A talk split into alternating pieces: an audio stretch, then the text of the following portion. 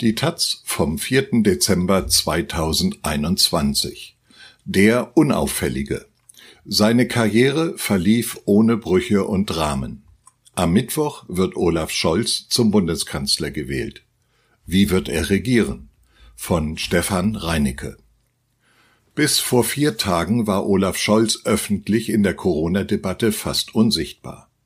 Seit Dienstag ist der Mann, der bald der vierte SPD-Kanzler der Republik wird, medial omnipräsent. Am Dienstag verteidigt er in den Tagesthemen leicht gereizt die Corona-Maßnahmen der Ampel. Am Mittwoch wirbt er bei Joko und Klaas auf Pro7 fürs Impfen. Es ist mir bewusst, dass Jungsein und Abstand halten nicht gut zusammenpassen, sagt er. Ein lässiger, konzentrierter Auftritt. Am Donnerstag erklärt er im Zeitinterview, wie er regieren wird. Es soll ums Machen gehen. Scholz, der Macher. So sieht er sich selbst gern. Am Dienstag tritt er auch bei Bild TV auf und erklärt, warum er als Kanzler eine Impfpflicht einführen wird. Die hatte er vor drei Monaten noch für überflüssig gehalten. Warum, fragt der Bildjournalist, soll man ihm vertrauen, wenn er als Kanzler dieses Versprechen bricht?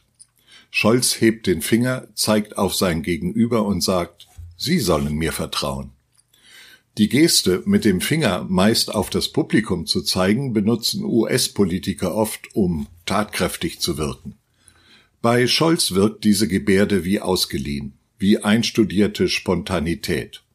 Olaf Scholz arbeitet an sich. Er will nicht mehr so steif wirken, weniger gedrechselt reden. Er hat seinen Dresscode verändert. Öfter mal keine Krawatte und ein offenes Hemd. Es ist die Art von Lockerheit, die hart erarbeitet wirkt. Es gibt über den künftigen Kanzler der Ampelregierung keine Biografie. Das ist erstaunlich, denn an Politikerbiografien herrscht kein Mangel.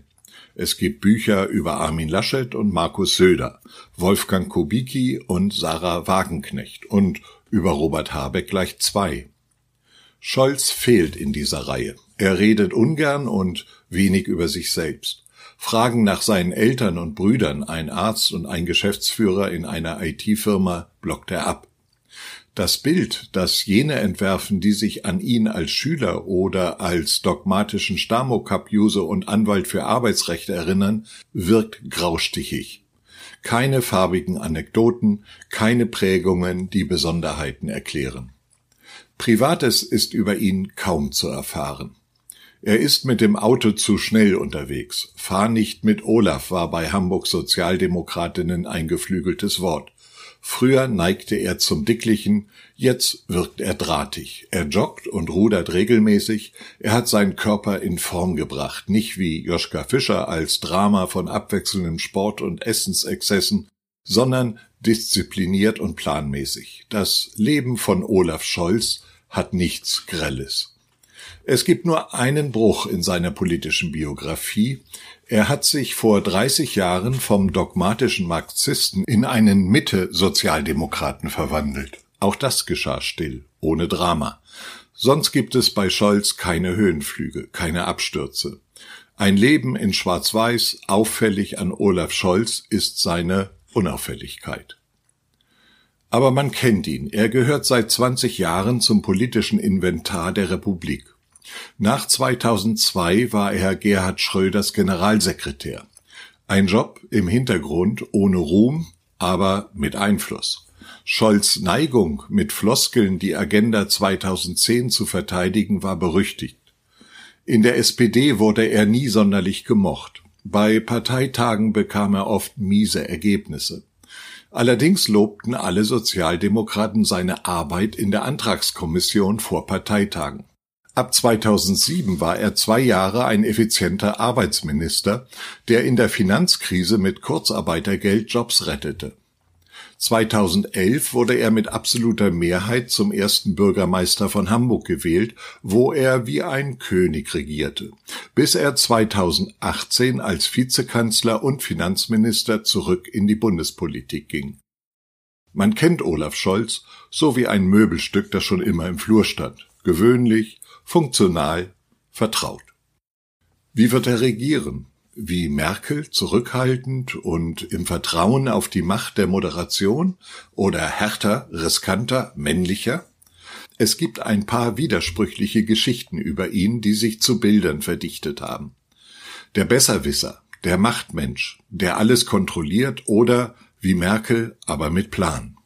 Der Grüne Till Steffen kennt Olaf Scholz aus seiner Zeit in Hamburg. Die Koalitionsverhandlung 2015 hat Steffen unter Scholz Justizsenator in unschöner Erinnerung.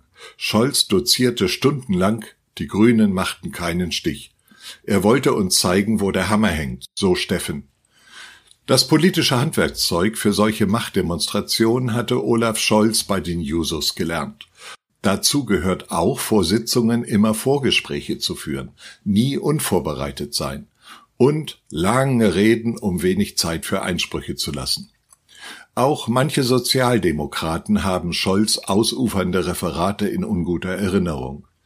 Scholz war in Hamburg ein Kontrollfreak. SPD-Senatoren mussten sich bei Bund-Länder-Gesprächen auch Kleinigkeiten von ihm absegnen lassen. Für die Anweisung von oben gab es in der Hamburger Verwaltung ein Kürzel OWD.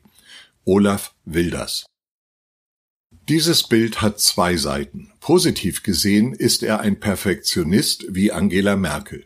Jemand, der gut informiert ist und auch das Kleingedruckte gelesen hat. Negativ gewendet ist er der König, der niemanden traut und allen zu verstehen gibt, dass er es besser weiß und der wie in einem Spiel testet, wie weit er seine Macht ausdehnen kann. Ein Drehpunkt in diesem Spiel war der G20-Gipfel in Hamburg im Juli 2017. Scholz hatte alle Zweifel, ob Hamburg der richtige Ort dafür wäre, beiseite gewischt. Er strebte nach der gescheiterten Olympiabewerbung auf die große Bühne. Die Hamburger, so sein Versprechen, würden von dem Gipfel nichts merken. Es kam anders. Es gab Randale, Verletzte, brennende Autos. Ein Debakel für Scholz. G20 war anders als die Warburg Cum-Ex-Affäre, bei der Scholz eisern seine Unschuld behauptet. Anders als der Wirecard-Skandal, bei dem die BaFin versagte, die dem Finanzministerium unterstand. Das G20-Chaos war ein Dementi seines Selbstbildes. Der Macher, der plant, präzise abwägt, der alles kontrolliert und im Griff hat. Er entschuldigte sich widerwillig in der Bürgerschaft für das Debakel. Seitdem hat allerdings das Wort Demut Eingang in seinen Wortschatz gefunden. Vielleicht hat Scholz verstanden, dass auch seine Hybris ein Störfaktor in seinen Plänen sein kann. Das Selbstherrliche hat jedenfalls Grenzen, Loyalität zum Beispiel. Er hat sich nie öffentlich negativ über Senatoren und Senatorinnen geäußert, sagt Steffen, der als Hamburger Justizsenator oft unter Beschuss stand. Seine Fans halten Scholz für Merkel mit Plan. Das hat der Stern 2015 über ihn geschrieben. Merkel und Scholz sind ultra pragmatisch und schauen distanziert auf ihre Parteien.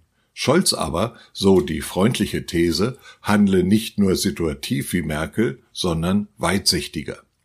Dafür gibt es Beispiele. 2017 hat Scholz die SPD-Niederlage analysiert. Die Löhne der Niedrigverdiener würden sinken, die Mittelschicht stagniere, die Reichen profitieren. Damit der Fortschritt unten wieder ankomme, müsse ein höherer Mindestlohn her. Und das sei der Job der SPD. Scholz promotete als erster Spitzensozialdemokrat 12 Euro Mindestlohn. Damals eine Forderung der Linkspartei. Das ist der Scholzsche Dreischritt. Analyse, Forderung, Umsetzung. Sagen, was man tut, tun, was man sagt. Das ist auch seine Kurzfassung des Lernprozesses der SPD nach dem Agenda-Absturz. Sein Ehrgeiz in Sachen soziale Gerechtigkeit scheint mit dem Mindestlohn allerdings wieder erschöpft zu sein. Wird er in Sachen Führungsstil Merkel der Zweite oder wird das Autoritäre der Hamburger Zeit wieder hervortreten? Er das Erste. Die Koalitionsverhandlungen hat Scholz, wie aus allen drei Parteien zu hören war, fair moderiert.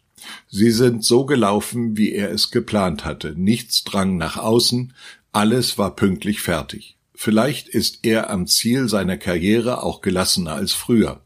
Vor allem aber muss er moderieren. Anders lässt sich das Dreierbündnis gar nicht managen. Bei Grünen und FDP rumort es. Die grüne Basis ist unglücklich über den FDP-Verkehrsminister.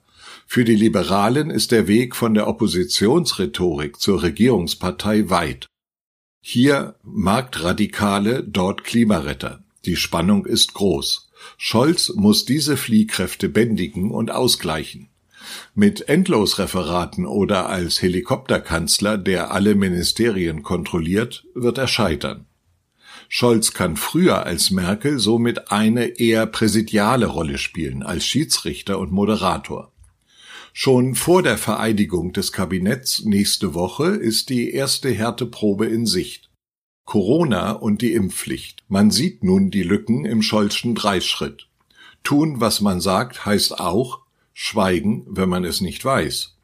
Als die Corona-Zahlen explodierten, hielt Scholz eine belanglose Rede im Bundestag. Die Aufregung über Corona-Politik, den Ruf nach rasch wirksamen Maßnahmen bezeichnete er in den Tagesthemen abfällig als Grundrauschen, Gerede ohne Folgen, Grundrauschen, das ist für Scholz die Diskussion, die er nicht kontrolliert, die Debatte, die er noch nicht entschieden hat. Als Scholz sich klar war, was zu tun ist, kündigte er die Impfpflicht an.